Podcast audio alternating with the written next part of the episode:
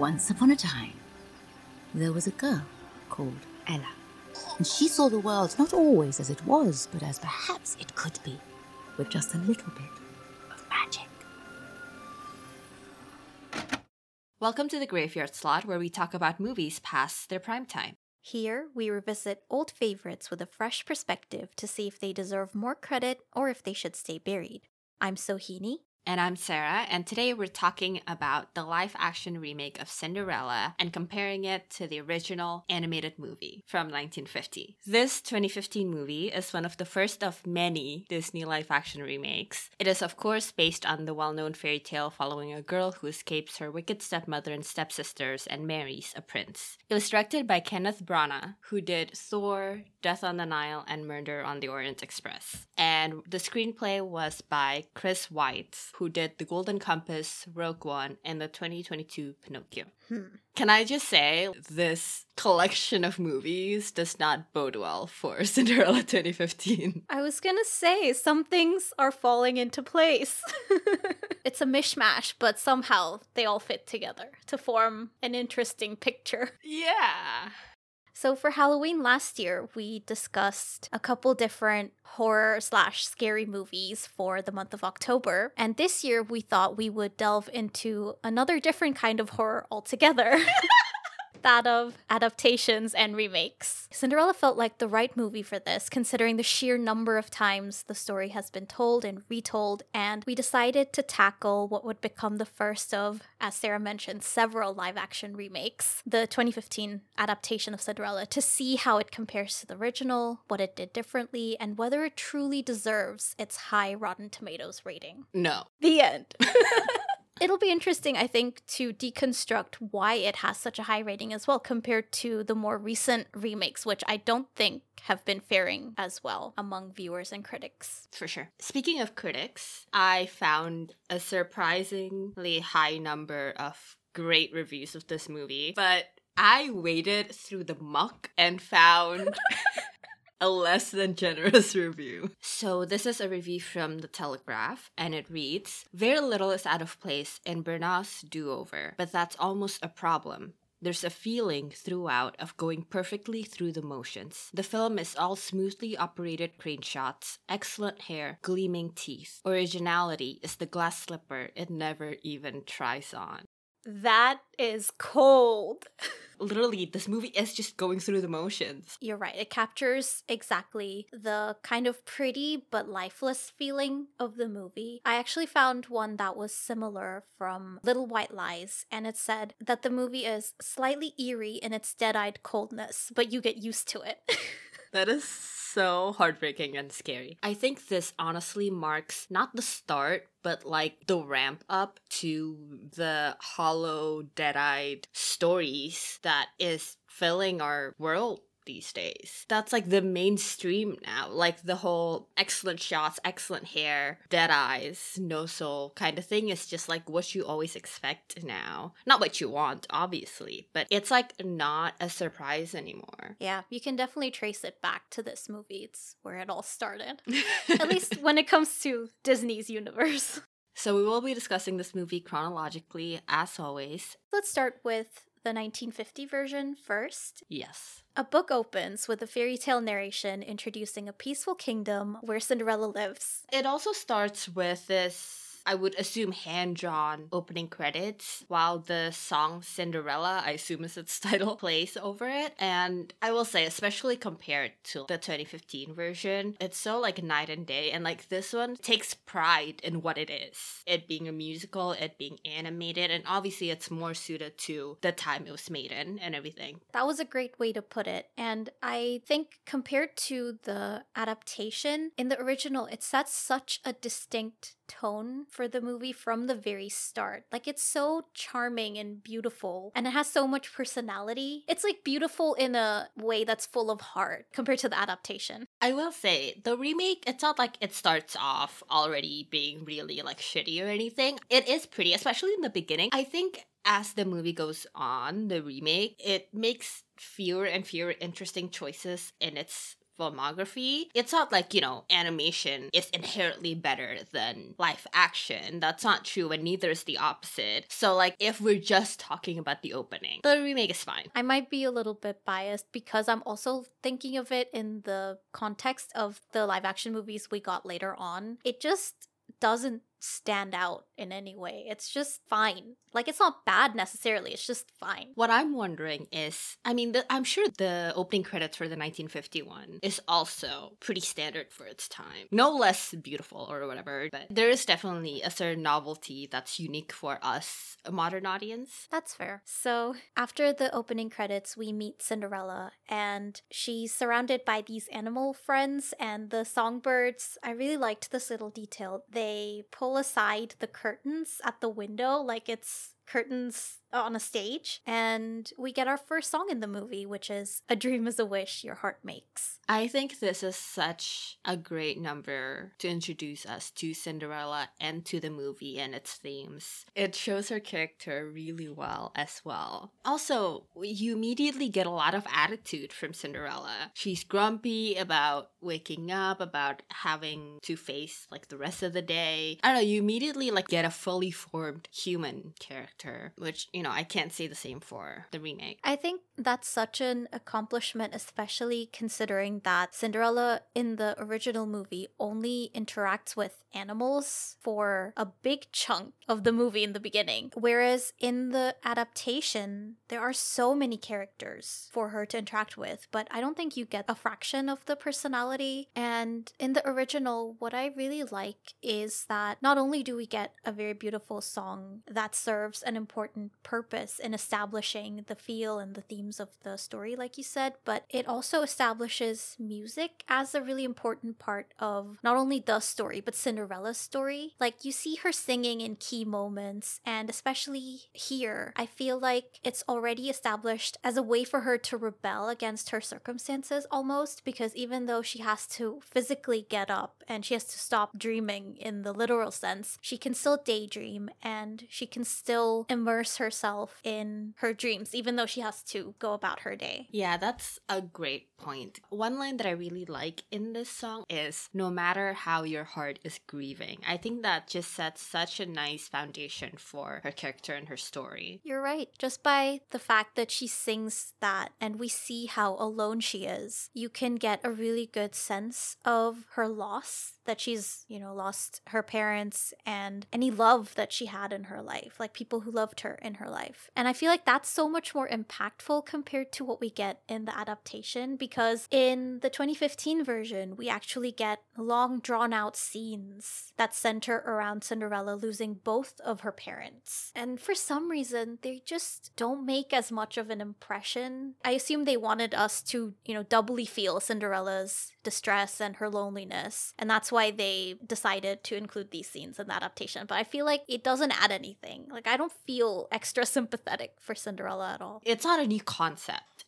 You don't have to like belabor the point. Cinderella doesn't have a personality and she doesn't have a backbone in the remake. So it just weakens the story seeing all of that happen because they had to figure out how does she get into this predicament. I think this is my problem with it. The movie positing that being so nice is always a positive trait and she's not being nice, she's just being a doormat. And that's harmful to yourself and to other people. I think storytelling wise, it was just not a good decision to put so much exposition because, as you say, I think an unintended consequence is that it weakens Cinderella's character. And I think what is unnecessary is that in the adaptation, we see how she becomes Cinderella. We see how she gets from Ella to Cinderella, and we don't need that. The movie takes so long to get to its point, and no wonder it's so long because there's so much unnecessary fluff. Whereas in the original, she's already there. She's already Cinderella when we meet her. And the way she tackles the restraints and the hardships of her daily life tell us everything we need to know. There was no reason to meander so much. I feel like it's kind of ironic because, in an effort to add more personality, they stripped her of what little she had. On the subject of storytelling, it's like they missed the memo on like the fact that a story is supposed to say something, right? And like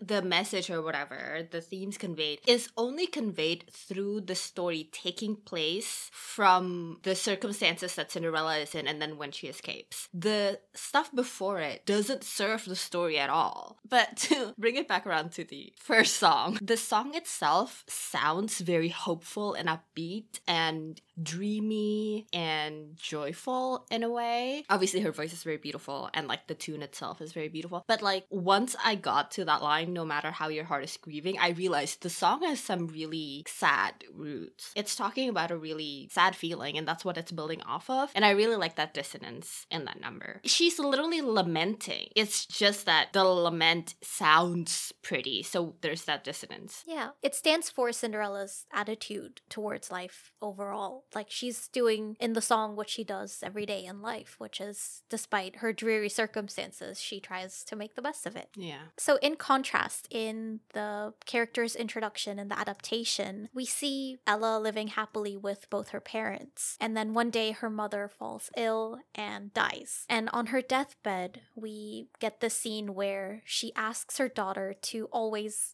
have courage and be kind, which is a motto that Ella repeats to herself throughout the movie and applies to all sorts of sometimes inappropriate situations.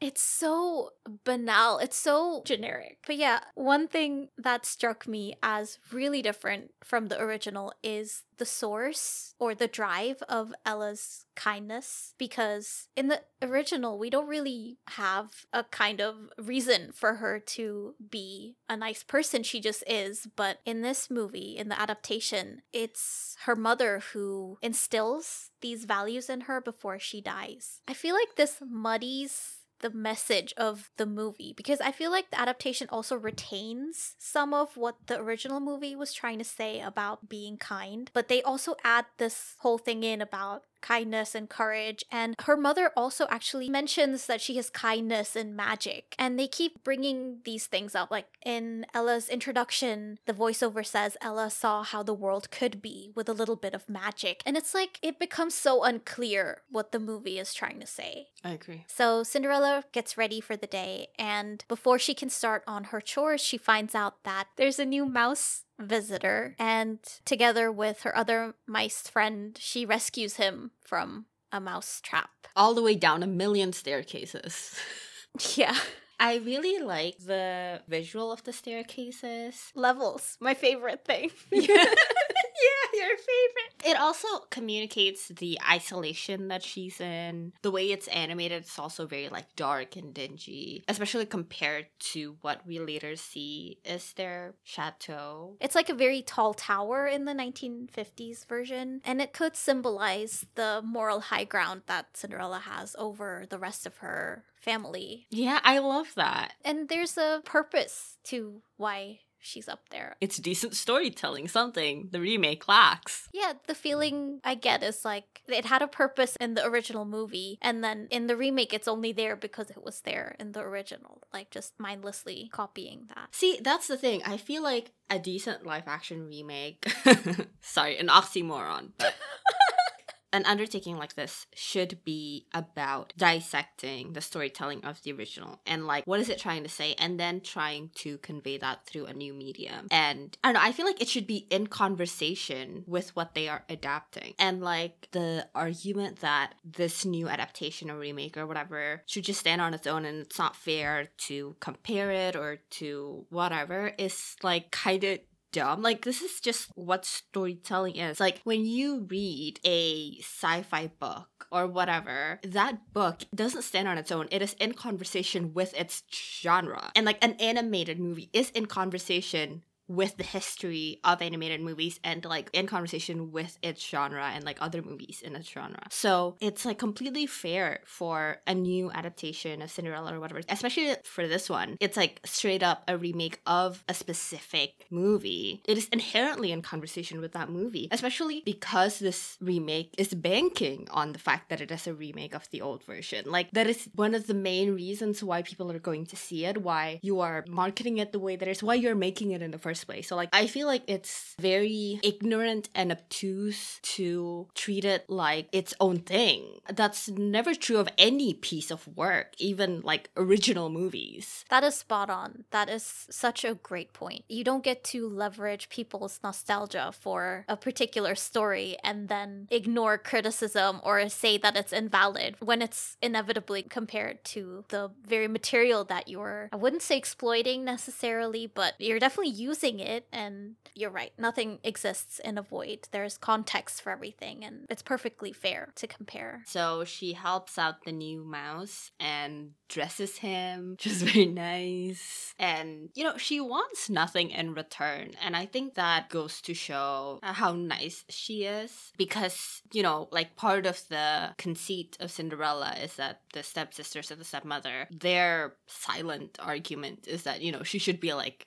grateful that she's being housed and clothed and fed by them. And that's why she needs to like pay them back and stuff. But just seeing cinderella offer this not even kindness like it's just basic decency. And like i really like the symbolism i guess of seeing cinderella save gus gus from a rat trap and giving him like basic necessities. And you see this throughout when you see kind of like the food chain or like the ecosystem of their little household with like the mice and Lucifer the cat and then the dog because they're all like prey and predator and yada yada and I like how that mirrors Cinderella and the stepsisters and the stepmother. Yes, I absolutely love the parallels between Cinderella and the animals in the house. For instance, the next scene we get is Cinderella waking up Lucifer the cat and Bruno the dog. And Bruno, he's been chasing Lucifer in his dream dreams, and Cinderella kind of disciplines him about getting along with Lucifer. And she says that he knows orders, and if he doesn't want to lose a nice warm bed, he'd better, quote, get rid of those dreams by just learning how to like cats. And it hints at her own circumstances and that she's making an active effort to maintain a positive attitude towards her own cats, i.e., her family. And aside from that, there's also so many parallels in the way that the animals move around the house and how Cinderella moves around the house because they're always going through these little mouse holes or they're like climbing up and down cobwebs and it's very dynamic their movements and Cinderella's kind of similar she's going through these like extremes from the top of the house to the very bottom to the animals and then she's climbing up and down stairs all the time and it's such a great mirror because even when Cinderella's not in the spotlight when we're just seeing the animals it's kind of like a reflection of the kinds of adversities that she's going through as well. Yeah. I saw this review of the original movie from the 1950s.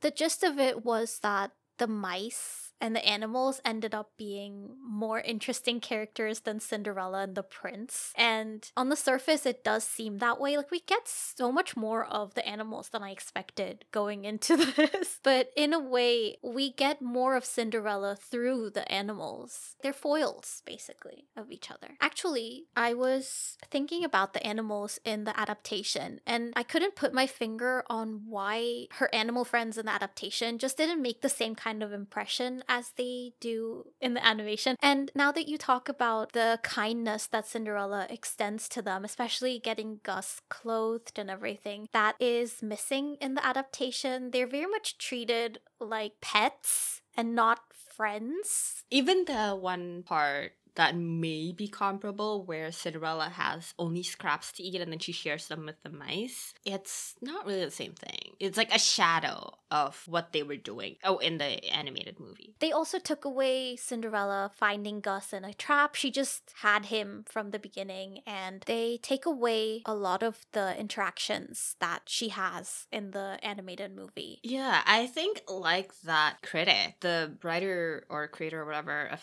the remake, like completely completely missed the point of the animals in the animated movie. Yeah.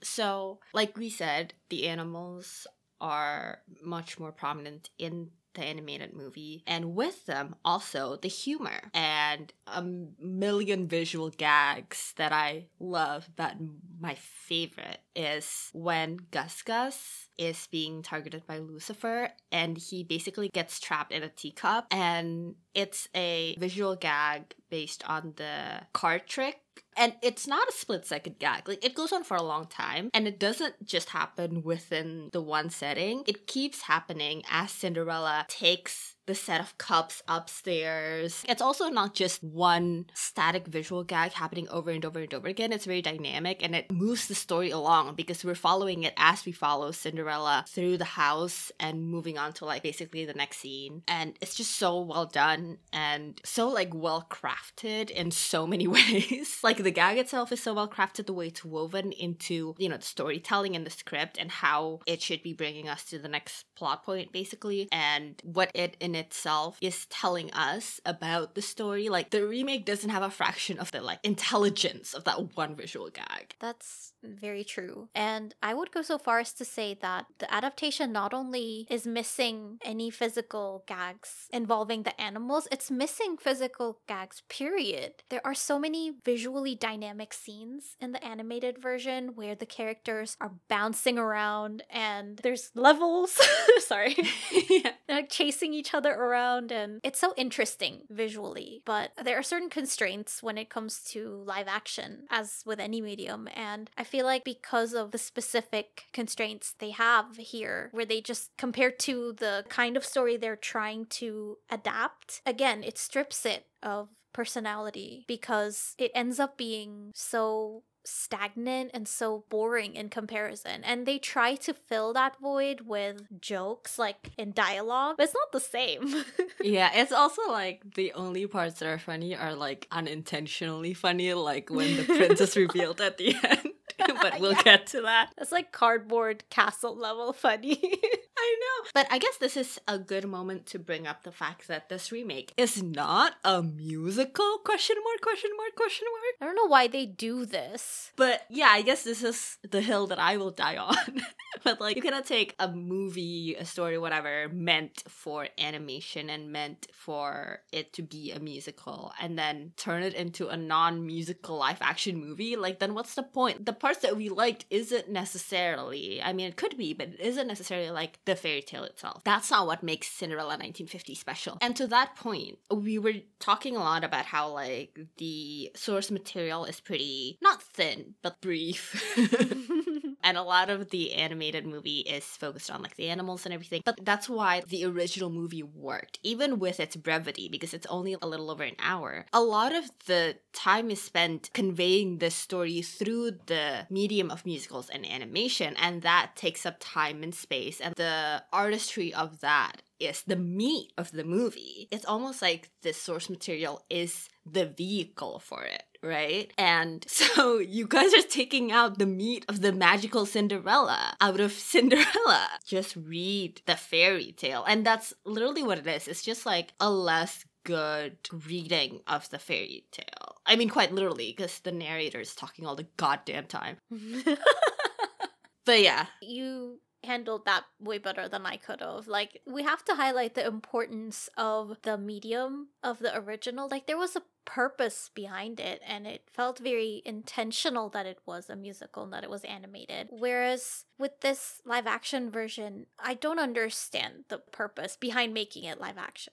But yeah, now that you mentioned the voiceover, I also have to express my annoyance that the voiceover lady would not shut up in the adaptation. Every time she butted in to talk about the most obvious things and lay things out on the surface, it annoyed me so much because it felt less like, oh, this is a story being told to kids, and more like the movie taking shortcuts and not wanting to show us the important things, but rather just using voiceover as a lazy tool to get some, you know, generic message and theme across that they don't even succeed in conveying ultimately. It's also stuff that's like, it's not even a shortcut. At multiple points, like they just told us through the movie, and then the narrator says it in words. Yeah, exactly. So before we move on from talking about the animals, the way Cinderella navigates the household And like the obstacles in her life is also quite similar to the way the mice navigate their world because it's very much a world not built for them. There's the obvious threat of Lucifer always trying to catch them, and then when they're trying to run away or defend themselves, we always get a really good sense of the difficulties they have. Like there's this shot where Jack is trying to rescue Gus and he's trying to topple the broom over, and it takes him a solid second to get it to fall. And there's this other part where they're trying to steal the key to Cinderella's room, and you can tell that it's so heavy. And so the way they navigate this world that's not built for them is quite similar to Cinderella's because similar to the animals, Cinderella's not forcing her way. And so because of that, the things that are rightfully hers are taken away by those stronger than her. Just like the mice, they have their food taken away because the chickens peck their way through.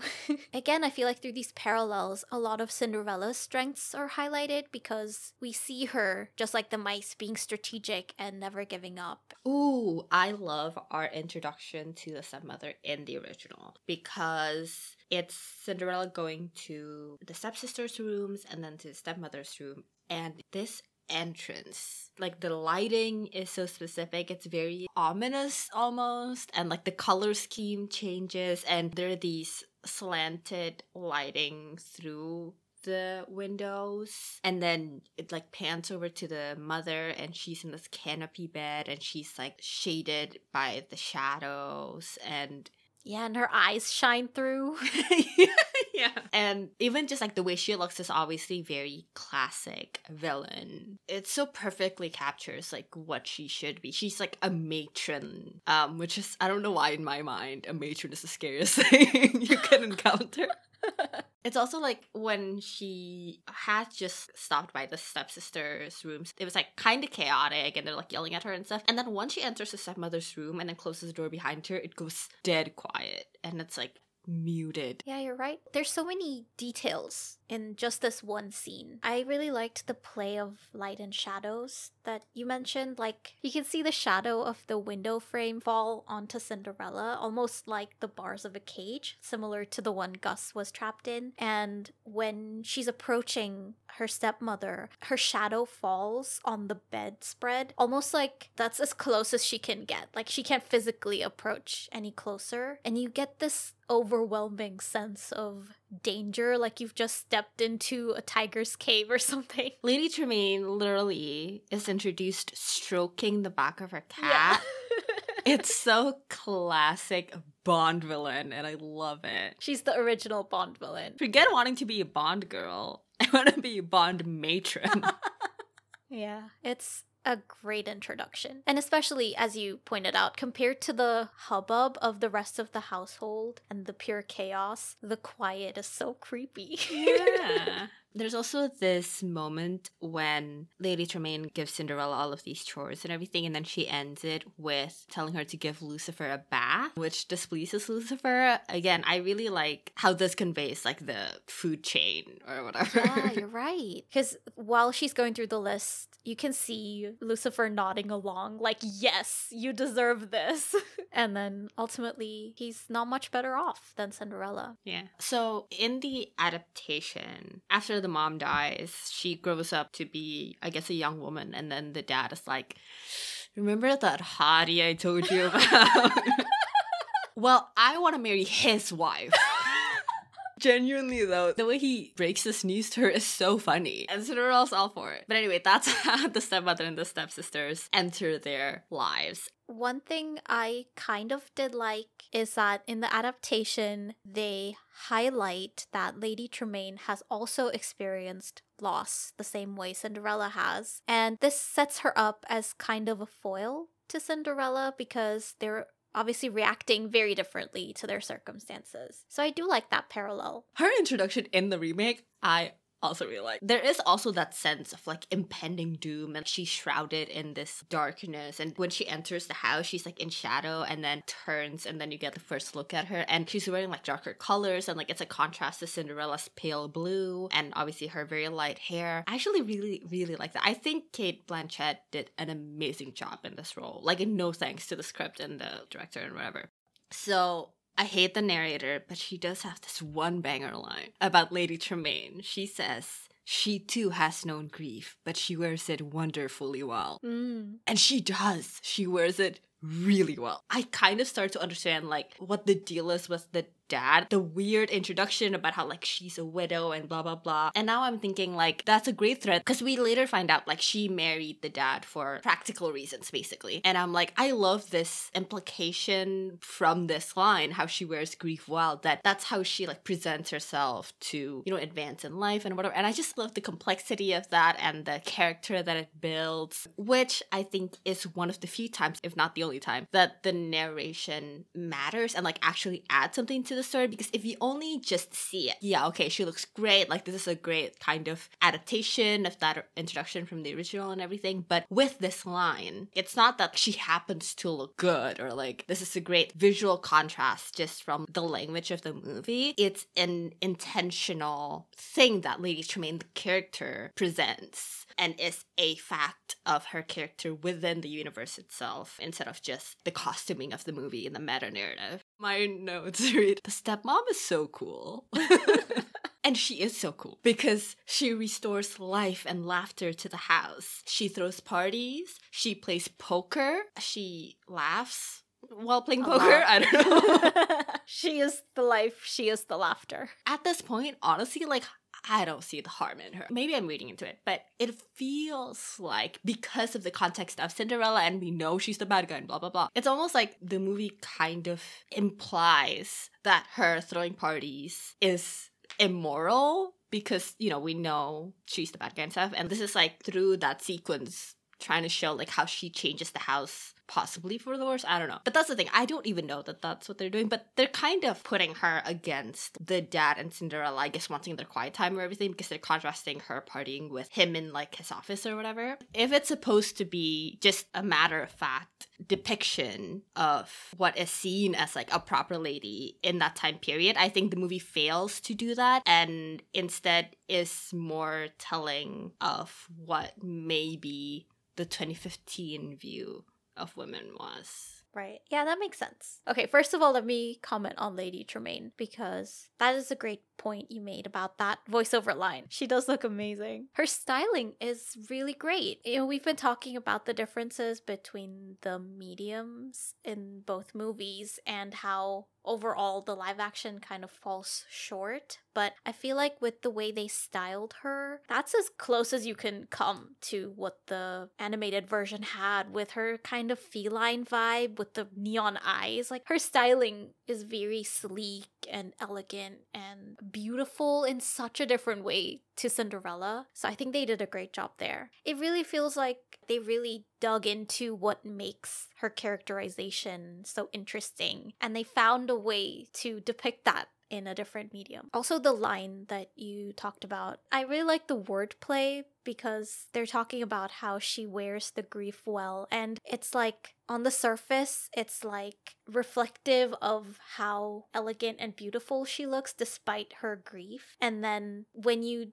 dig into it, it's more like as we get to know her, we see how she's weaponizing her grief almost. It's her using her grief, I guess, to her advantage because she's found herself in a less than ideal situation. So she's using it the best she can. And it's kind of like what Cinderella does, but in a twisted way because she's harming other people and using them for her advantage. It's also very in line to the whole like supposedly the stepmother and stepsisters are like vain or whatever. Yes, and that brings me to the other thing I wanted to say in response to your point about the film moralizing and how that might reflect on 2015 society more than anything else. Because I'm not sure if these two things are exactly comparable, but when you were talking about how the partying and the gambling, they don't have to be villainous things, I was kind of reminded of this scene where Cinderella's dad asks her what she wants from his travels. And he's like, Your sister's asked for lace and a parasol, and all she asks for is a branch. It's not stated explicitly, but I feel like we're supposed to see that as like she's not materialistic and all she wants is something simple from life, whereas her stepsisters are caught up in material objects and stuff. Even though it's not said, it feels very much on the surface and it feels like a firstly simplistic and secondly a not creative way of showing their villainy because wanting lace or a parasol, like with the partying thing, doesn't make you a bad person. And I feel like we're supposed to make that connection because we know that they're villains, but it feels again like lazy storytelling. And I wanted to compare it with a very quick shot that we got in the original movie when we're being introduced to Cinderella and her dad. And when we learn that her dad has remarried, we get this shot of Cinderella and her dad outside in the garden. The camera pans up to Lady Tremaine and her daughters in the house upstairs, looking down at them through the window. And I feel like that simple shot does such a good job of hinting at their high aspirations and shows how caged in they are by their materialism as they look on from inside the house compared to the freedom that Cinderella and her dad have on the outside and how literally down to earth they are. It's giving us these character traits without villainizing random things like wanting to party. But on the subject of the branch line, I do like how I mean, intentionally or not, it kind of conveys a really sad state to their relationship. As the scene unravels and like we hear Cinderella's reasoning behind it and whatever she doesn't want a branch. She just wants her father to think of her and for him to come back. And it just to me brings to mind what is their relationship so far? She seems so deprived of love and care and company. And at this point, the dad is alive.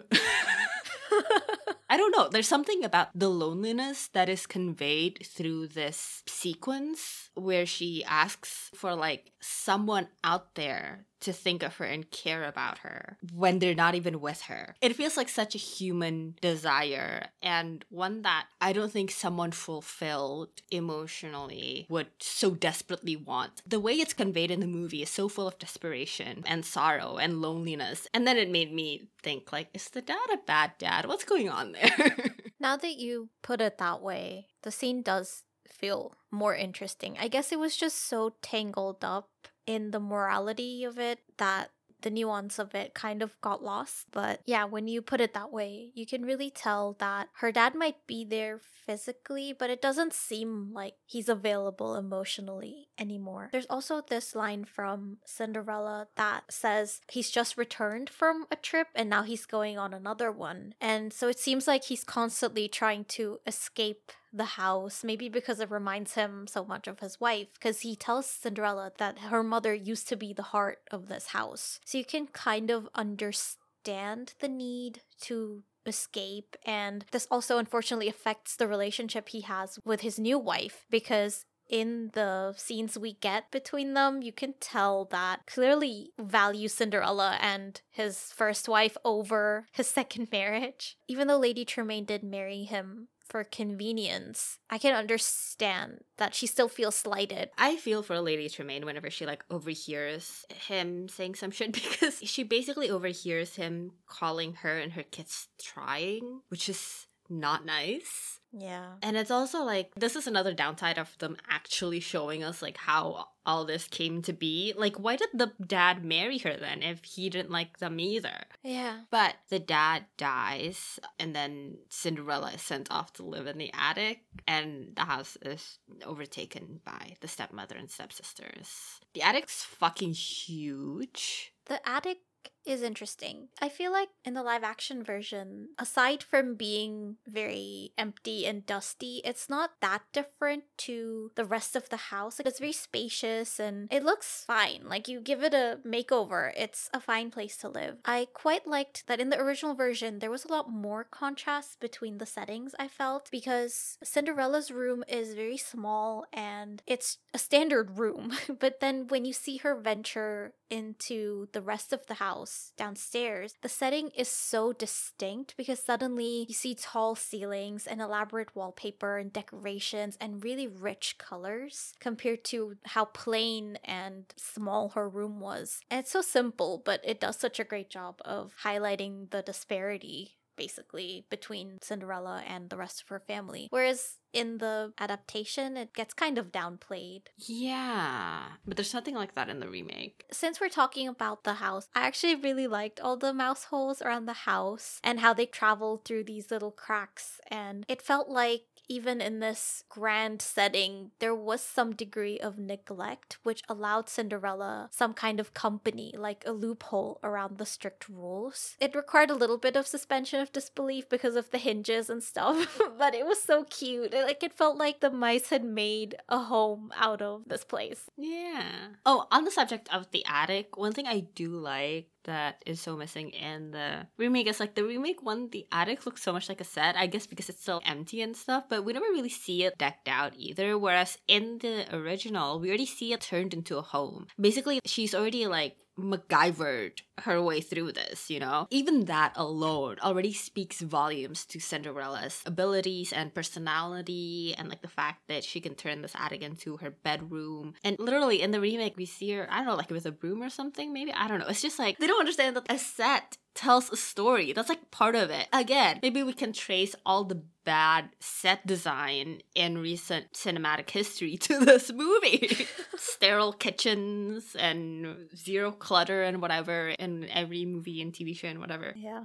But yeah, so the dad dies. She becomes Cinderella, which they felt the need to convey by putting ash on her face. I just, it's so superfluous. And the narration in this moment when she's named Cinderella is very superfluous. And right before that, the narration says names of power like magic spells. And it made me roll my eyes so hard. It's like they're trying to justify why she's called Cinderella and they're trying to explain her family being mean to her, but we get it. You don't have to make it into something huge.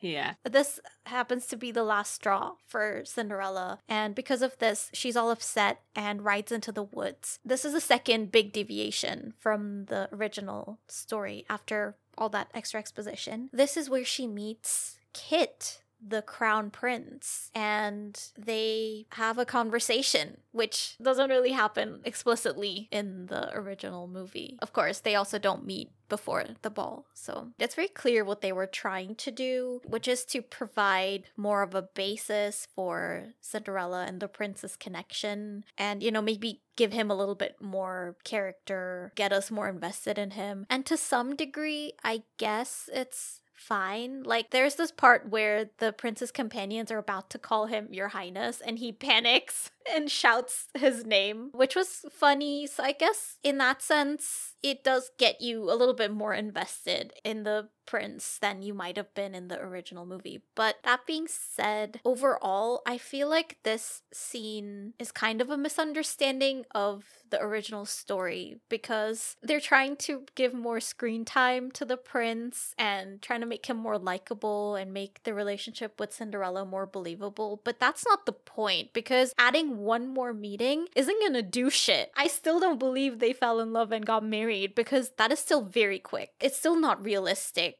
also it feels like because they couldn't do what the original movie did with the symbolism with the animals and introducing all these themes that way like as we said the animals are kind of the focal point of the original. It seems like because they couldn't do that they're trying to overcompensate and give us more of the prince and cinderella. But as a result i feel like they are making these characters worse. Maybe the prince slightly better because you couldn't make him worse. He wasn't there in a lot of the movie. But it feels like they're missing the point of the original movie. The movie is not about how great Cinderella's relationship is with the prince. That's not the point. Yep, they missed just they missed the whole thing. But yeah, they give the prince a name. Actually, when they talk about names, it's the only part of the conversation I liked because instead of asking what is your name, they ask each other what do they call you? And it's such a different question with so many implications for both of them, but the rest of it felt very generic kind of like there's this part where she mentions the have courage and be kind thing. I think that's what she says and Kit is like that's exactly how I feel. And it's like, yeah,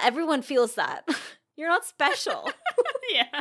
Yeah, this is their attempt at like building more of a proper relationship between them ahead of the ball, but them meeting and falling in love at the ball might as well be now them meeting and falling in love in the forest. It doesn't make for a more gradual development of their relationship. It just moves the point in which he falls in love earlier in the movie. Yeah, it would have been one thing if he's charmed by her, but it's still at a friendship level or something. But he literally adopts everything she said and parrots it back at his dad, and he's bent on marrying her already, and it's too much too soon. If they're trying to rectify how fast Cinderella and the prince moved in the first movie, they're not doing a good job. To that point, basically, there's this whole thing about how they are let me emphasize this. They are hunting in the woods. And Cinderella takes issue with them hurting a stag who's like her friend or something. He replies like, we're hunting. It's what's done. Which is like an apt answer because they happen to be hunting. Because it's just what hunting is. It's just such a weird like poorly constructed scene and and conversation and whatever but it all leads to cinderella saying something to the effect of just because it's what's done doesn't mean it's what should be done. And then it's as if like this is a revolutionary concept to the prince and so he like you said parrots it to the people around him. And it's supposed to show like see he gets it he's a good guy blah, blah, blah. but i'm like no that makes him a bad guy if this is the first time he's realized that you could you know make your own decisions or like have your own moral backbone or whatever but this whole conversation i hate it a lot i think they're so preoccupied with making Cinderella the main character with quotable lines that she ends up spouting these very generic ideals or takes that they try to apply to different scenarios and it just doesn't work. Like I said, Cinderella mentions her have courage, be kind thing in this scene. And then later on, Kit repeats it to his dad in the context of getting married for political reasons. He says something like, We don't need to look outside our borders for advice or for guidance. We just have to have courage and be kind to see.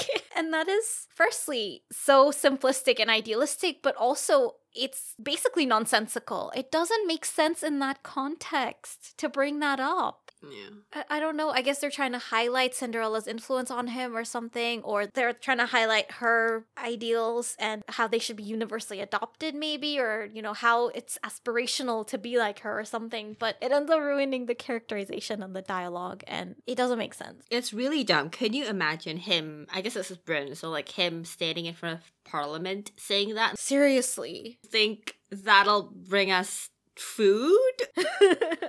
exactly. But speaking of the king, in the remake, he's like sick. And that's why he wants the prince to marry soon. And there's this whole thing about how the prince shows interest in like a country girl or whatever. And the king takes issue with that. Or like the court takes issue with that or whatever. Because he should be marrying nobility. But I miss the fun king. So let's talk about the fun king in the original. Yeah, I have no thoughts on this king, so I really love the introduction we get to this scene because the first thing we see is a crown getting thrown out the window and it leaves a crown shaped hole in the glass. yeah. Again, it's such a charming little detail. I guess the bar is so low that when I see something like this, I'm like, they didn't have to do this, but they did. They came up with something imaginative and with something fun. But yeah, we see the king having a fit about wanting grandchildren, and he's talking about how lonely he's become because his son has grown up, and we see this progression of portraits that show the prince growing up, and I love it so much for so many reasons because it goes from the smallest portrait to this giant one at the end when he's all grown up. And then you can see in the first one, he's got the prince on his lap and then he's playing horsey with the prince, like letting him ride on his back, and then riding an actual horse, riding away from the king. And then in the last one, he's in this grand position. And I just, it says so much with so little and in such a fun way. Yeah, it's another visual gag. I also love how the big portrait really dwarfs the king once you zoom out and you see all of the portraits. You're right. But yeah, the king is very fun. Yeah, very animated, literally and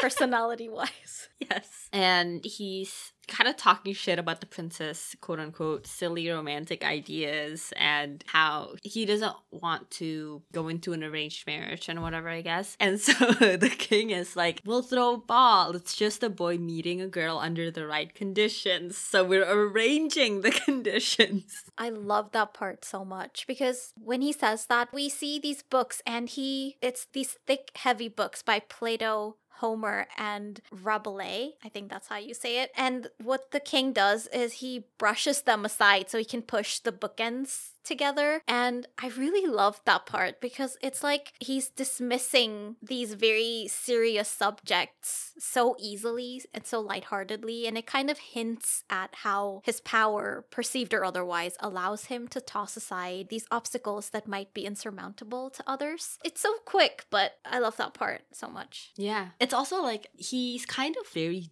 jolly, but not kind. I don't know that he's tyrannical, but he's not like nice to his advisor guy or whatever. The Duke. Yeah, the Duke. But he's very lighthearted about all of this. So, like, adding on to what you said about the books, to him, it's all good fun. But the actuality are these more serious consequences. I really love the choice of depicting him as this really upbeat, jolly guy while he's doing this really atrocious things. Like not only the arranging the princess marriage, which isn't necessarily evil or whatever, but even in the scene, you see how he treats the Duke really poorly. And again, there's that dissonance there, and it's very similar to Cinderella's introduction with A Dream is a Wish Your Heart Makes. Yeah, and I think compared to what we were discussing with the stepmother's characterization in the adaptation, with, you know, we're supposed to think of her as evil, so let's give her these things we're supposed to associate with evilness. Compared to that, this feels a lot more layered and you have to kind of look past the jolly veneer and then you can kind of see the almost flippant attitude with which he treats these very real people. And there's no consequences for him because he's at the top. But talking about the whole moralizing thing with the sisters and everything. We go back in the original movie to Cinderella's house, and there's the scene with the stepsisters singing atrociously, whereas Cinderella is crooning beautifully outside while she's mopping the floors. And they're singing the same song, so you really hear the difference. And it's like the singing is telling of their characters. But what I found really interesting is with the time period that this is set in, it very much follows the whole, you know, like a proper lady should be able to have these skills yes, sing or play the piano or whatever, and how that is telling of one's character and value. And I'm not saying like that's bad or that's good, just like I think a really interesting cultural context that informs the scene. That's a great point. And you can definitely tell that both films are very much the product of their times because the original feels so idealistic, especially, you know, coming on the heels of the Second World War. Yes, exactly. While the live action, it feels, is again maybe the starting point of something we see in movies a lot nowadays where they're virtue signaling maybe or it feels like the start of that not necessarily in as extreme a way as other movies from this time, but sort of a little bit. No, I totally agree with you. It's this commodification of certain beliefs and ideals. I guess I don't get as strong a vibe from this movie as I do from the later live action remakes, especially ones like Beauty and the Beast and Aladdin, where it's more explicit and more in your face. But certainly it feels like with Cinderella, they're trying to make her more of a strong, independent woman. I think, like, I'm sorry to say this again, then you missed the point. Exactly. You're completely ignoring, like, the context of anything. And there's always been this narrative about princesses like Cinderella and Snow White not having enough agency or not being strong enough or not taking their fate into their own hands. And like you said, a lot of that ignores the context in which these stories came to be and also it's very rooted in certain ideas of what a strong woman should be like and what what being a feminist should be like and that's not fair to apply the same criteria to every single person because everyone is different and everyone reacts differently and strength means different things to different people so you can't apply a one size fits all template to all these characters which is what i feel like they're doing nowadays with remakes Yeah. To go back to Cinderella, it's funny that they don't explicitly verbalize the whole, you know, women should be good at singing, piano, art, whatever, because in the remake they do. The narration says they lacked accomplishment in any art. Isn't that such a great example of what they turned the beautifully constructed scene of the sisters singing poorly and then Cinderella singing well outside and why that matters and the historical cultural context of that moment and the way they fucking turn that into this narrator who won't shut up just saying it point blank. that sums up the state of the adaptation quite well, I would say. Especially because the artistry of the scene in the original movie is indescribably beautiful because while Cinderella is singing, we get this beautiful sequence where we see her reflection in the soap bubbles from when she's cleaning. And there's so much just in that because we see multiple reflections as she harmonizes with herself, which emphasizes her loneliness in such a beautiful way. And you also get the sense that while the stepsisters are in their fancy living room indulging in the arts, which is like historically something afforded to the privilege. We've got Cinderella who's outside all alone in this giant hall and she's got to scrub the floors, but even in that situation, this is the tiny bit of self indulgence she's allowed. And reflecting that in the bubbles just shows how fragile it is and how it could burst at any moment. It's so great at highlighting the difference between these characters and just showcasing how beautiful but ephemeral this whole scene is. And compared to how bland and on the surface everything is in the adaptation, it feels even more painfully so compared to something like this. Yeah. I love what they did with this scene in the original movie. It's like this psychedelic sequence, and it's like yet another example of why Cinderella 1950 was made. If you don't get scenes like this, then what's the point? And there are more of this later on, where the point of those scenes in the animated movie is to make a meal of them, right? To create art.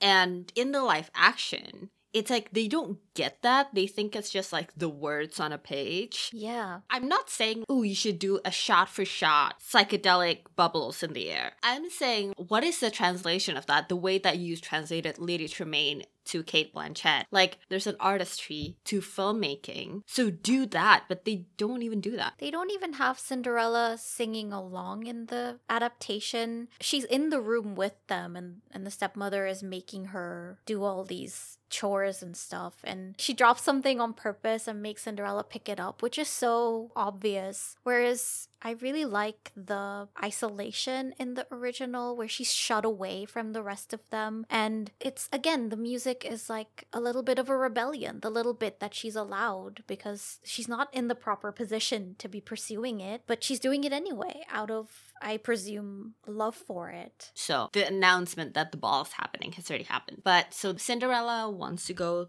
to the ball and because it's like every eligible maiden should be there by royal command the mom can't really stop her so instead she gives her like a bunch of chores and stuff so that she can go. And you know she has to like have the right dress or whatever. So she does her chores and she can't really alter an old dress that she has of her mom's. But the mice come to the rescue with the best song of the movie the work song. I love the song so much. It's a very sweet scene. I think comparing it to the adaptation, there's no scene there is no scene. Cinderella mends her own dress in the adaptation, whereas in this one, the mice do it for her because they understand that Lady Tremaine is purposefully eating up all of Cinderella's time so that she won't have the time and energy to mend her dress. It's so different because in the original, you really get the sense of the mice and the birds being Cinderella's friends and really looking out for her any way they can. Whereas, like I said, in the adaptation, it's like they're pets. It's almost like in the original, the animals stand in for the viewer's perspective almost and vocalize what we'd be thinking while we're watching. And it's like because so much of the movie is through their perspective, we see so much through their eyes. It's like an entryway into the world through their eyes. Whereas they're a very underused tool in the adaptation, I guess, because of the restrictions of the medium as well.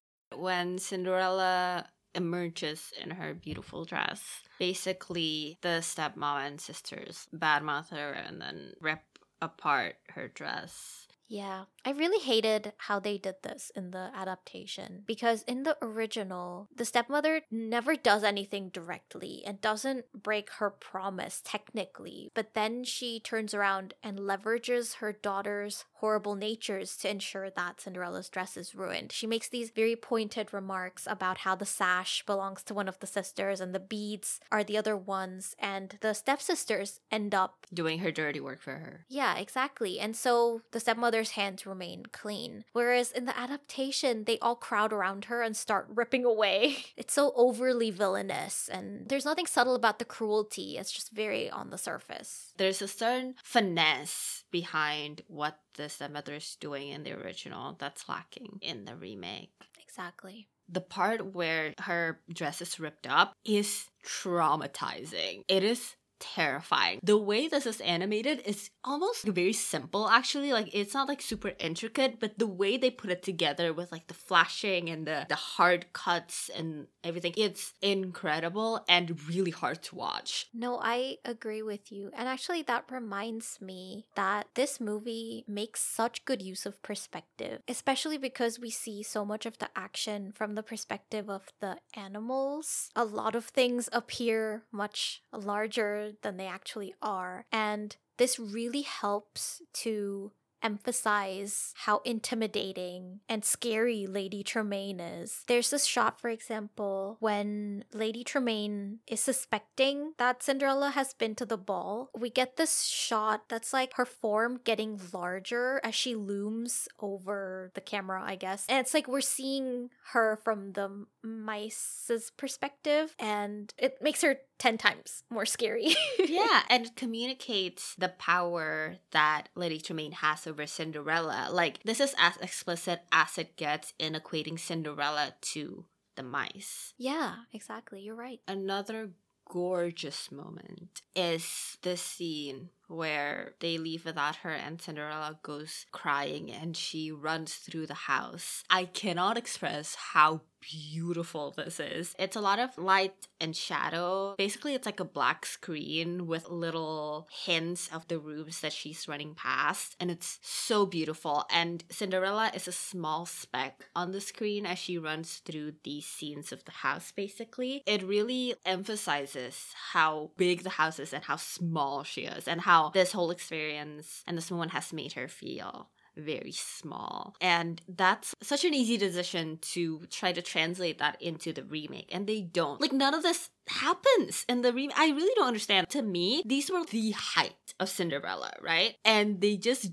don't do that at all. In the remake, she runs away and like there's nothing interesting with the shots, with the cinematography. They don't do anything. Literally, she doesn't even run through rooms and rooms and rooms of the house. She just goes to the courtyard. It was such a missed opportunity in the adaptation as well because they specifically mention how Cinderella's mother was the heart of the house and this has become a, a space that she's not allowed to occupy anymore at least not in the same capacity. And similar to how in the animation there's such a contrast between these huge spaces and how small she is. This could have been a great way to emphasize how alienated she's become in this home that she's willingly staying in just because she loves her parents and she's honoring their legacy basically. Because she she mentions to a friend of hers how she's staying in this house, she's loving it in place of her parents, whatever that means. But it's like it would have been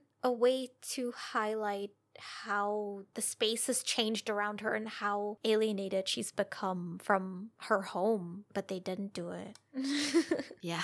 but this marks the appearance of the fairy godmother. Yeah, so she's in the courtyard in a stripped up dress. And in the original, she basically cries something like, There's nothing left to believe in, which calls back to A Dream is a Wish Your Heart Makes. And I think that's very fitting. And I can't say the same for this scene in the remake. It basically calls back to the have courage and be kind thing. Yeah, let me get the good part over with first. This scene in the original, I feel like it's where it all comes together. This is the scene where the theme shines through the most for me because this is Cinderella's lowest point thus far at least. And on the surface, she's given up. She's like, this is it. There's nothing left. I'm done. But this is where the fairy godmother appears. And the explanation for this is that Cinderella still has faith. And this is what allows the fairy godmother to appear. So it's like, even though on the surface she's very much done, it's like her belief and her hope are so deep seated that she still does believe, even though she's saying she doesn't. And to me, that illustrates the strength of her character so well because the appearance of the fairy godmother is a direct contradiction to what she's saying. And they completely butcher this in the adaptation, which I feel like is a result of the message of the movie being so confused because they have that sort of belief thing to some extent, but then they also have the have courage and be kind, and then they have a whole separate magic thing going on. Yeah. So in the original, it feels like the magic is so well intertwined into the story. There's a reason for it to exist, which is very closely tied to Cinderella's character because it ends up being manifested because of Cinderella's continuous faith. Whereas in the adaptation, the magic feels like its own separate entity coming to Cinderella's rescue. And one thing that solidifies this for me is we see this shot of the fairy godmother outside the house before anything even happens, before they rip up Cinderella's dress. And we also get introduced to the concept of the fairy godmother very early on in the movie when the mom mentions it to Cinderella. And the fairy godmother ends up seeming like a separate benevolent entity and not a product of anything to do with Cinderella. It's kind of like a deus ex machina kind of situation where she just swoops in to save the day. Whereas in the original, the magic does save her, but it's a result of her own strength that manifests the magic. And uh, they ruin it. that they did. It's also like they ruin it further by like what grants her the fairy godmother's assistance is her kindness because the fairy godmother offers this test where she's this old hag who asks for food. And in the original like that quote unquote test is just like you said that moment where cinderella is still showing strength yeah. They're trying to force that be kind thing on us again, I feel like. I think that also stems from them not understanding Cinderella. They think Cinderella's whole character is that she's nice or kind or whatever. As if like she's helping Lady Tremaine and her stepsisters because she's kind and not because she's trapped. you know what I mean? Yeah. They kind of frame it that way too, that she could leave if she wanted to, but she's only sticking around because she loves the house so much. Yeah. Oh my god. You're right. They completely omit the fact that she's trapped in that situation. Which also, I guess, is another path towards having to give a reason for her to want to be with the prince and to like develop this relationship because there is no desperate need for her to escape this trap. Yeah. Anyway, in the adaptation, Cinderella spouts all these things about how she doesn't have courage anymore, doesn't believe anymore. And again, the muddled message comes through. And it's so weird. This is such a crucial moment, and it does nothing to hammer home the themes of the movie, mainly because the movie doesn't have any themes. but we have the fairy godmother transform things into other things. And I feel like in the adaptation, it went on for so long, this whole sequence. It was unnecessarily detailed. Like the fairy godmother lists a bunch of vegetables that she could potentially turn into a carriage. And it's like, what is this, a grocery list? Like, get on with it already. You know what it is, Sohini? I'm sorry, I keep saying this. They completely missed the point of the scene. In the original, it is part of the scene that the fairy godmother is going on and on and on and on about all of these things that she's transforming. The reason for that is because it is a joke because right off the bat, Cinderella is like, Your fairy godmother turned me into A princess. a princess, yes. But the fairy godmother is trolling her, so she keeps diverting her magic to other things like, Oh, no, I know what you need a carriage. And then when Cinderella's like, But what about my dot, dot, dot? And then the fairy godmother was like, Oh, yes, I can't believe I almost forgot. The horses or whatever. And it keeps happening over and over and over again. And she's messing with Cinderella and blah, blah. And that's what's making the list because they're supposed to build for the punchline. But they don't get it. So they do it like as if she meant to do it chronologically. No, Cinderella's too selfless to want a dress, so they they couldn't have that. She's not materialistic like her sisters. That would be vain. Yeah. The scene is really bad in so many ways, but I was so surprised by how bad the special effects is. If I were to believe that like this CGI is unable to be better, then they shouldn't be using CGI. This is stuff you can do with practical effects. One thing that is especially nonsensical to me is when Cinderella asks for her dress to not be changed because it's her mother's and she wants to specifically wear it to the ball and the fairy godmother is like, "Oh, I'll change it a little bit. How do you feel about blue?" And then she completely changes the whole dress. It's a whole different dress. There's nothing same about it compared to the old one. I don't understand why bring it up if you're to change it completely Yeah. if there were a tiny detail from the old dress that makes it into the new dress, like if the old one had butterflies and then we see them fly onto the new dress. You know, something like that would have made it make more sense. I feel like they wanted to highlight Cinderella's benevolence again about how she's not materialistic, she doesn't want a new dress, she cherishes her mother's old one. But then they gave her a completely new dress, so it makes zero sense. I will say though, her dress is very pretty in both versions. Gorgeous. And not to be, you know, unfeminist, but her shoes are gorgeous. Gorgeous. yeah, not to be vain. I am joking, by the way. Finally, we get to the ball. In the original, she shows up and she catches the eye of the prince, and so he approaches her, and then they dance, and there are all of these really beautiful shots of them, like spending the night together, basically, like by the fountain, dancing around, and whatever. And in the movie, first she arrives like in a very weird manner where suddenly everyone stops talking and looks at her and she doesn't find it weird at all whereas like all of the other entrances are not like that yeah, it was very another Cinderella story, except another Cinderella story did it better. There's no reason they should immediately spot her. And it's not even like one person spots her and then it spreads like wildfire throughout the room. They all immediately turn Yeah.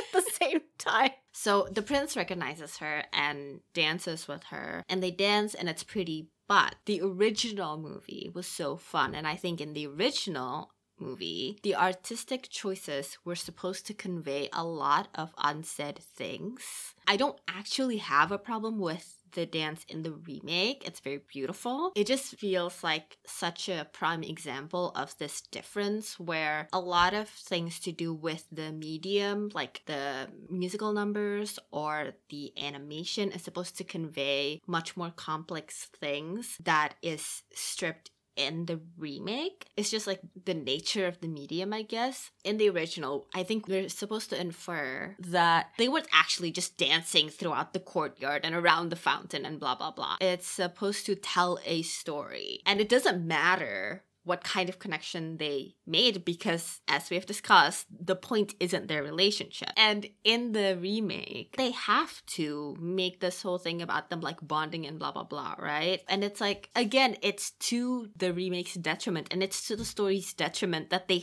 have to figure out what these two could possibly talk about. And it ends up being these empty things mostly. I will say I like the dancing scene actually maybe more in the adaptation than I do in the original because it ended up kind of being a little bit funny to me how they waltzed out of the ballroom and no one seemed to care where they went because when they're dancing, everyone around them is still and watching. It just felt funny that they would just dance right out of there and no one would bat an eye or anything. Whereas in the adaptation, when they're dancing together and everyone's watching, I think this is one of the few moments where the medium really helped the scene because you can hear Cinderella laughing as they're dancing. The whole scene feels very joyous, and instead of these long, drawn out conversations, this is where you can feel some kind of connection, some kind of partnership between the two of them. And I feel like it's a very sweet scene. So I really like this part. And I like that once everyone else starts dancing, they manage to slip out undetected. That feels more realistic to me. But that being said, this is where I stopped liking the adaptation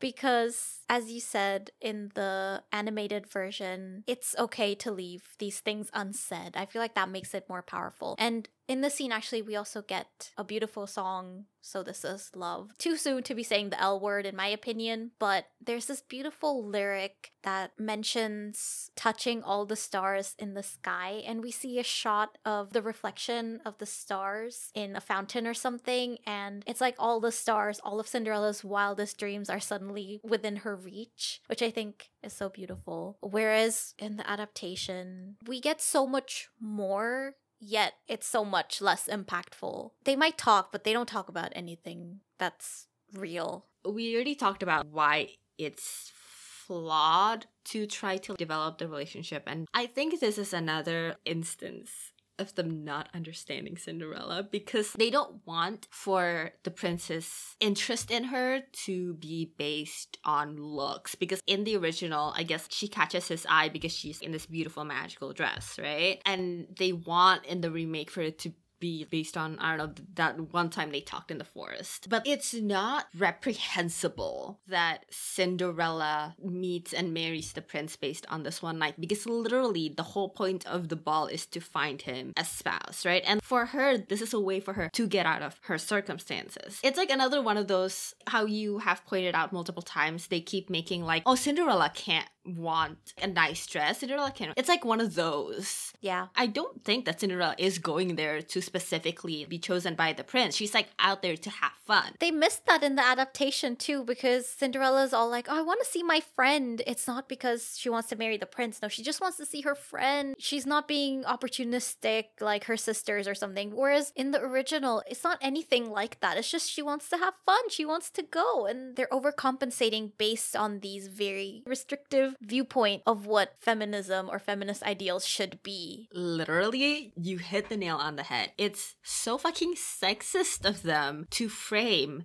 this choice as opportunistic. Like, that is a very prevalent sexist thing, right? To view women who are ambitious or whatever as opportunistic. And the fact that this choice for them to marry the prince or like to even want to marry the prince it just means that they're opportunistic is insane like that is an insane sexist take and it is packaged in corporate white feminism. I guess it's a part of a bigger trend or bigger issue that's reassessing these very common tropes that we've seen in fairy tales and in old stories for so long. Things like Love at First Sight or True Love's Kiss and all that. It's being reevaluated according to not just modern standards, but again, they're advocating for a very specific ideal of what it means to be a woman. Yeah, we're just inherently unfeminist or whatever. There's th- this whole thing in the remake where they misunderstand each other's stations, kind of, right? Yeah.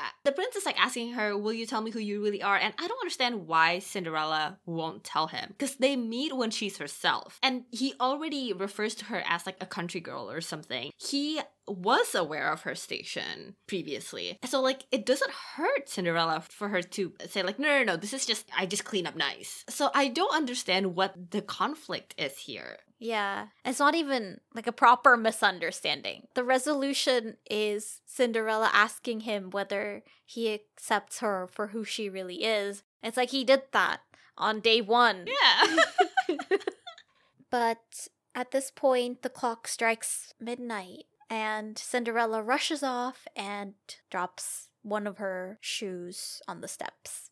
She runs away. And then, like, the palace troops go after her in both versions. I don't really understand what the deal is with that. I think I kind of get it in the original because I think the Duke orders it because he's so afraid of the king. Because the king wants the prince to get married. You're right. But in the adaptation, there's not really a reason because, yeah, the king wants his son to get married, but it doesn't seem that urgent. It doesn't seem like he's that menacing of a presence compared to the king in the animated version. It's also like the prince is with it in the remake, right? Yeah, he wants to go himself, and then the duke is like, no, the king needs you here. So he agrees to have other people sent after her, which is weird. I will say in the adaptation, I do like how, as it gets closer to midnight, you can see the embellishments on the carriage turn back to vines. You can see the whole metal carriage unraveling. I think I was too horrified by that scene. A mix of the horrible special effects, but also just like the idea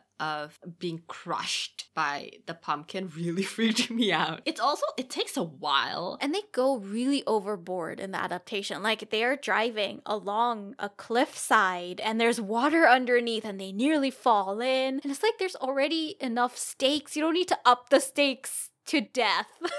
like, calm down. Yeah. In the original, this leads to the Duke telling the king, and things don't go very well. The king is very, very upset. And he like goes to basically like decapitate the duke or something and the duke just keeps ducking away. But it's a really fun scene. Like it's very dynamic. There's a lot of motion on screen and it leads to the sequence where they're on the king's bed and they're jumping on the mattress and it sends them higher and higher and higher up into the air. And it's just it's so fun and so creative and it follows the beats of the story and their conversation and it parallels the increasing agitation and danger and the peak of their argument. It's just so well done. I agree with every single thing you said. And the only thing I will say is that the remake not only sucks, but it also sucks the life out of the characters because the next thing you know, the king is dying and kind of almost dead. Yeah, the king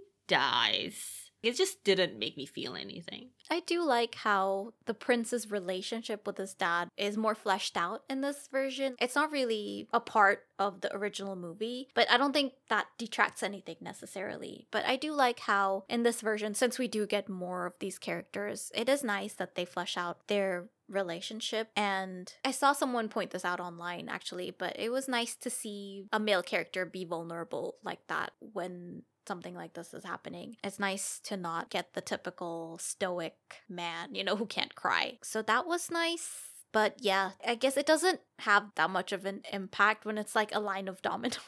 They're all toppling one after the other. And yeah, especially because the king is lacking the personality he had in the original version. So he just kind of feels like a generic sort of figure, and we don't feel much for him, I would say. I don't think I agree with you. To me, the relationship feels more shallow in the remake. It's very straightforward. There's no complexity there. The king wants him to marry nobility because that's the law, right? He's influenced by the duke, which in the remake is this evil guy. But in regards to his relationship to the prince, I feel like even though we don't actually see it play out on screen in the original, it is in the text. They do tell the story of his fucked up relationship with his kid. He talks about them growing apart and stuff, which is like, you know, normal parent stuff, but also he's doing these like atrocious things that he knows are or I don't know, he's uncaring that it will make his son miserable. And actually, a key moment is in this bouncy scene where they decide that the solution to find Cinderella is to fit the shoe on every eligible maiden in the kingdom. And the Duke says, But this shoe can fit anyone. And the king says, Not my goddamn problem. So, like, it does tell a story of the king's relationship with the prince. I don't know that it's not fleshed out or or whatever in the remake. It's just a very different kind of relationship, and to me, a much less interesting one because it's literally just like I love my dad, I love my son. Oh no, I'm dying. It's the same relationship that Cinderella had with her father. It parallels that more than it parallels Cinderella with Lady Tremaine, which I think is a closer parallel in the original. Yeah, that's a good point. We actually do get a lot about their relationship without having to see them interact at all on screen. So you're right. Much like the rest of the movie, I guess, in an effort to make it more meaningful, they actually detract from it. So there's even this scene where they're not interacting with each other, but we get them on screen at the same time when the ball happens and the king is like on this balcony and he's watching the prince welcome all of these maidens and he treats the prince as somebody in his trap, basically. His intention isn't even to find a partner for the prince, really. It's to get grandkids. That's the whole reason he's going through this whole thing. Yeah. So Lady Tremaine kind of gathers that Cinderella is the lady with the glass slipper and locks Cinderella away. And in the remake, there's this whole thing about Lady Tremaine and her backstory. And I actually really like this. Like, I like this insight into her character. And this all leads to her asking Cinderella if she stole the glass slippers. And Cinderella says, no, it's given to her. And Lady Tremaine says, nothing is ever given. You always have to pay, which is like her lived experiences. I'm not really a fan of the scene for some reason. It just it doesn't strike me as much. Like, yeah, it's interesting to get an insight into the way she sees the world. I did like that line about how nothing in life is free. It really contrasts Cinderella's idealism and optimism. But that being said, her little monologue about her life didn't really tell us that much. She mostly reiterated what we already know. The only new information was the fact that she loved her first husband. And it's already been mentioned that she's faced the same kind of loss as Cinderella. So we can infer that already from what has been said that grief has hardened her and turned her into the cynical woman. And as for that conversation with Cinderella, when Cinderella confronts her, she's like, Why are you so cruel to me? And Lady Tremaine is like, Because you're young and you're beautiful and something. And, and I'm, and she stops just short of saying, I'm not. I don't know. It felt very cliche teenager confronting her bully in the bathroom kind of scene. Like, Why are you so mean to me? And she's like, Because you have everything I don't. Yes. And I think the stepmother's drive to be cruel to Cinderella was already clear enough. And I feel like she had more of a drive in this movie than in the original because we established that she's jealous of Cinderella's connection with her father, the fact that she can reach him emotionally when Lady Tremaine can't. That's already enough. But we don't need this whole confrontation. And I think in contrast, the original does so little, but again, it's so much more impactful because all Lady Tremaine does is follow her to her room and lock her in without a word. And I love that because it's almost like it's not worth the trouble. and also, the reason why I liked it so much is that it's almost Cinderella's extreme idealism that leads her to trouble in this instance. Like, yeah, she never gives up, she never relinquishes her faith, but maybe in some cases you need to be a little bit more aware of your surroundings, Cinderella. Maybe don't hum and dance around in front of your stepmother, Cinderella. This is almost an instance where we see Cinderella become her own downfall. And I thought that was kind of an interesting facet because she's not a Mary Sue. She's not the perfect woman. Sometimes the things that are her strengths can become a weakness. So I really liked that. Whereas there's not really anything like this in the adaptation. She's very one note in the remake. Exactly. They already went so far with the kindness thing that they turned her into a doormat, but they don't have the self awareness to turn that into a character character flaw. It's supposed to be a positive trait that she's a doormat. Yeah, I didn't like the confrontation either. Like, no one would have this conversation in real life. Also, I agree with you after you talked about the monologue that Lady Tremaine does. Because I'm only now realizing we already know that she was already married before the dad. I just, I forgot. and now that I've been reminded, I agree with you And it would have been so much simpler too if the stepmother thinks she's lying and that's why she breaks the slipper as punishment. But instead, we get this very convoluted plot from the stepmother where she's like, okay, you get married to the prince and then you make me head of the household and then I get my daughters married and then I control what the prince does.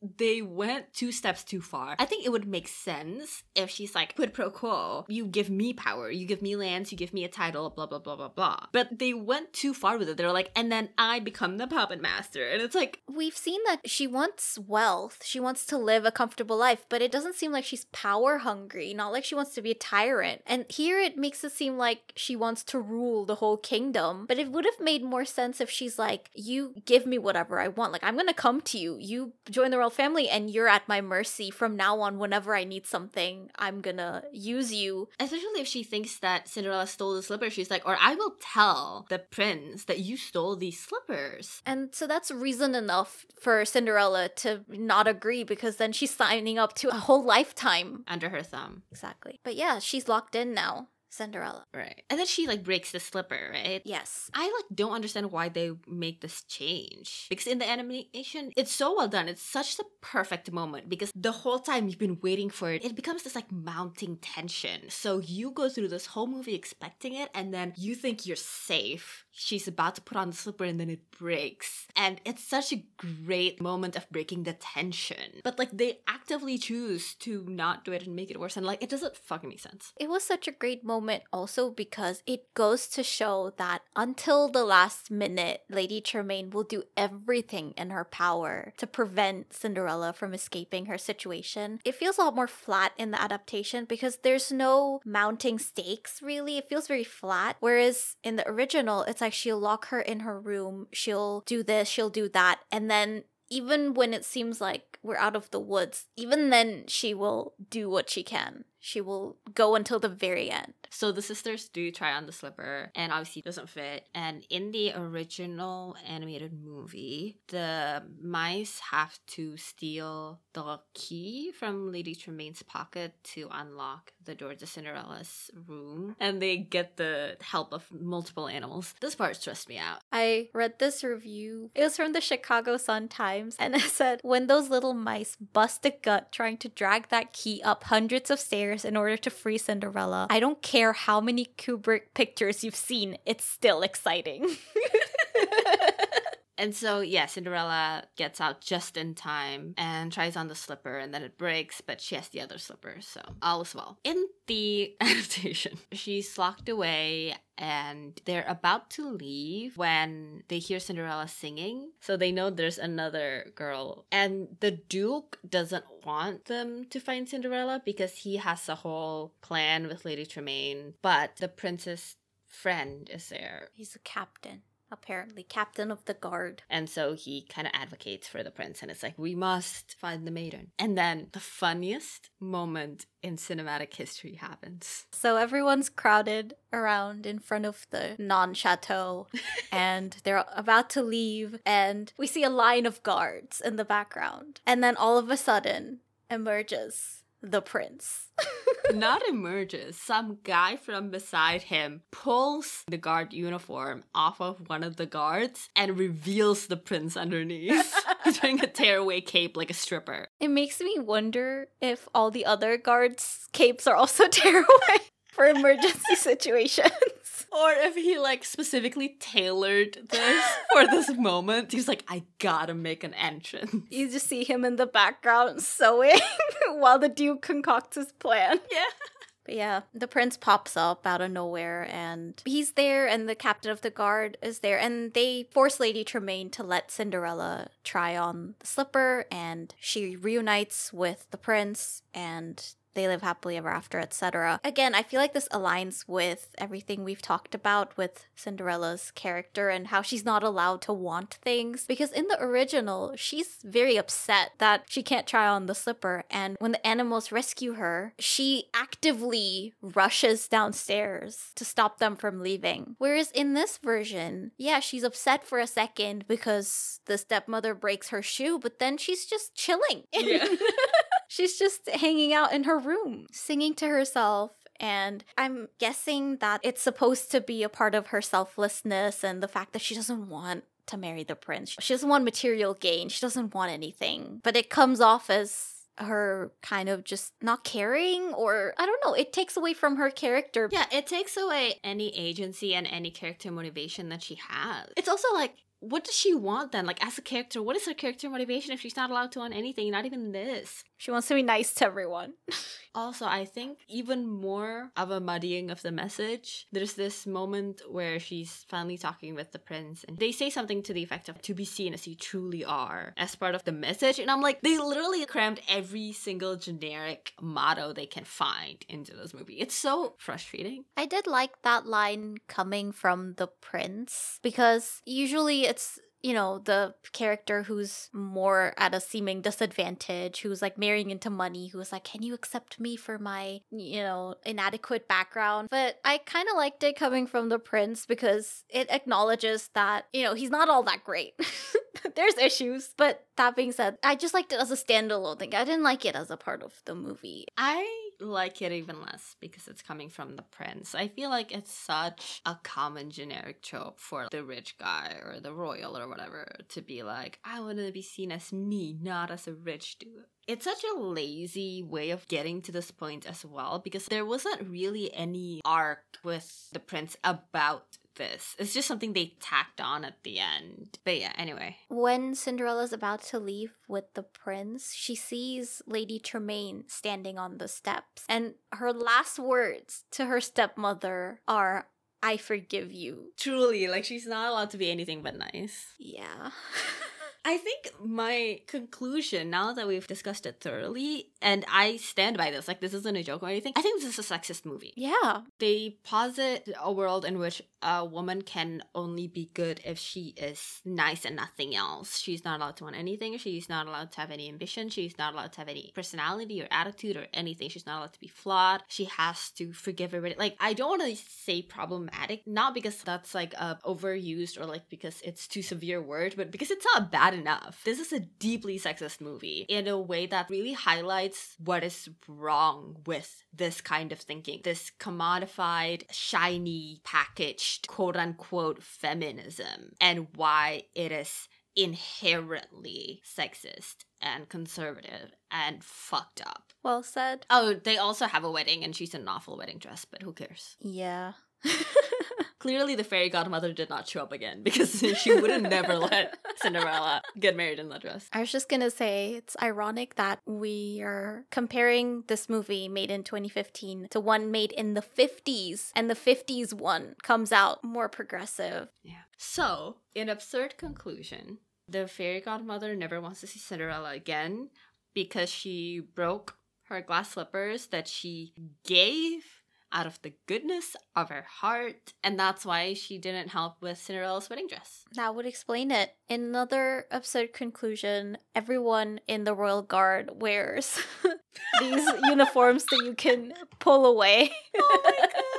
In case there are any impromptu bachelorette parties or bachelor parties around. Best believe they were there for Cinderella's and the oh, princess. Oh, yeah. Any snacks you would pair with this movie? Not the remake, because we're not watching it again, but the original. Maybe pumpkin pie? Cheese! Ooh. Yeah, I gotta have some cheese for the mice. Some French treats, I guess. Yeah, with some tea. Hopefully, not with a mouse in the cup. Ooh. Anyway, now that we've discussed this movie in excruciating detail, what are your thoughts on this movie? Have your opinions changed? Are you scarred for life? Because I am. this is truly a horror episode. Yeah, me too. Me too. Especially coming to the conclusion at the end that we were basically calling a 1950s movie more progressive than one that was made a mere not even 10 years ago was horrifying. I think I will end with yet another review that I think sums up how I feel about not only this remake but also the others that we've had since. It's from the San Francisco Chronicle about the 2015 version and it says the movie grinds down in plot details that fatten the narrative narrative while deflating the spirit. And that just captures my whole opinion of this movie and also, as I said, the remakes we've seen since because it feels like they are trying to overcompensate and fill in gaps that don't necessarily need filling. And in doing that, they are essentially undermining and ruining everything that was fun and original and interesting and complicated about the original movies, uh, in this case, Cinderella. And going into it, I hadn't seen either movie in a while. So I didn't really have that much of an opinion, but overall my impression was that this remake isn't that bad. Like especially compared to the more recent ones, I felt like it was more inoffensive and the high Rotten Tomatoes rating corroborated that. But having gone through it now and realized the sinister undertones, and sometimes not even undertones, they're like overtones.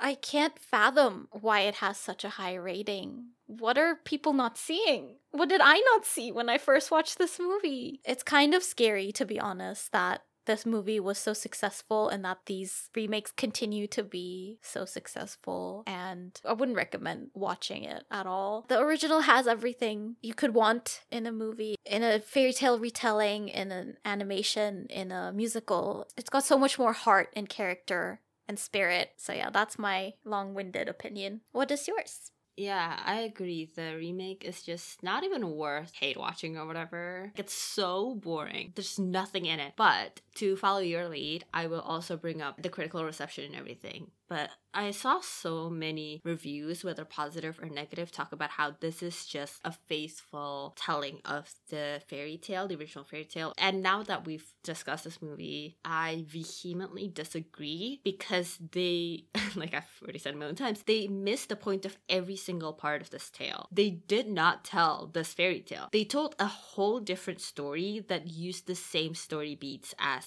Cinderella. Every single turn of the story, they fuck up the reason for it happening, the motivation, the story it is trying to tell, the message it is trying to convey. Everything about it is wrong. It is literally an entirely different story dressed up as Cinderella, and it's just very bad and I don't think anyone should see this. It's so insidious it feels like that this billion dollar company is profiting off of the nostalgia of the original story while perpetuating such harmful ideals under the guise of nostalgia and feminism and reintroducing this classic story to a new generation. If they want to revisit the classic, revisit the actual classic, it still exists. Yeah.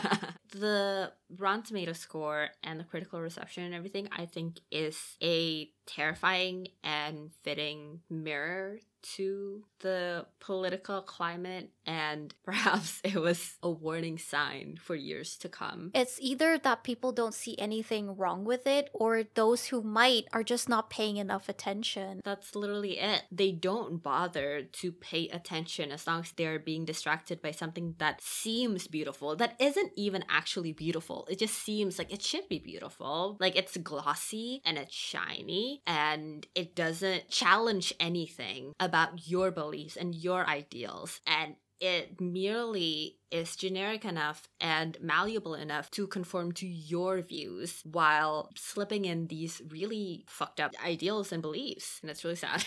so let's get off this horror train that we're on and highly recommend the 1950 Cinderella movie. For sure. That's it for this episode. If you have any suggestions for movies we should discuss on the podcast, send them in at graveyard underscore slot on Instagram, the Graveyard Slot Podcast on Tumblr, or email us at the graveyardslot at gmail.com. If you enjoyed this episode, please rate and review. Thank you for listening, and we'll see you on the next episode of The Graveyard Slot.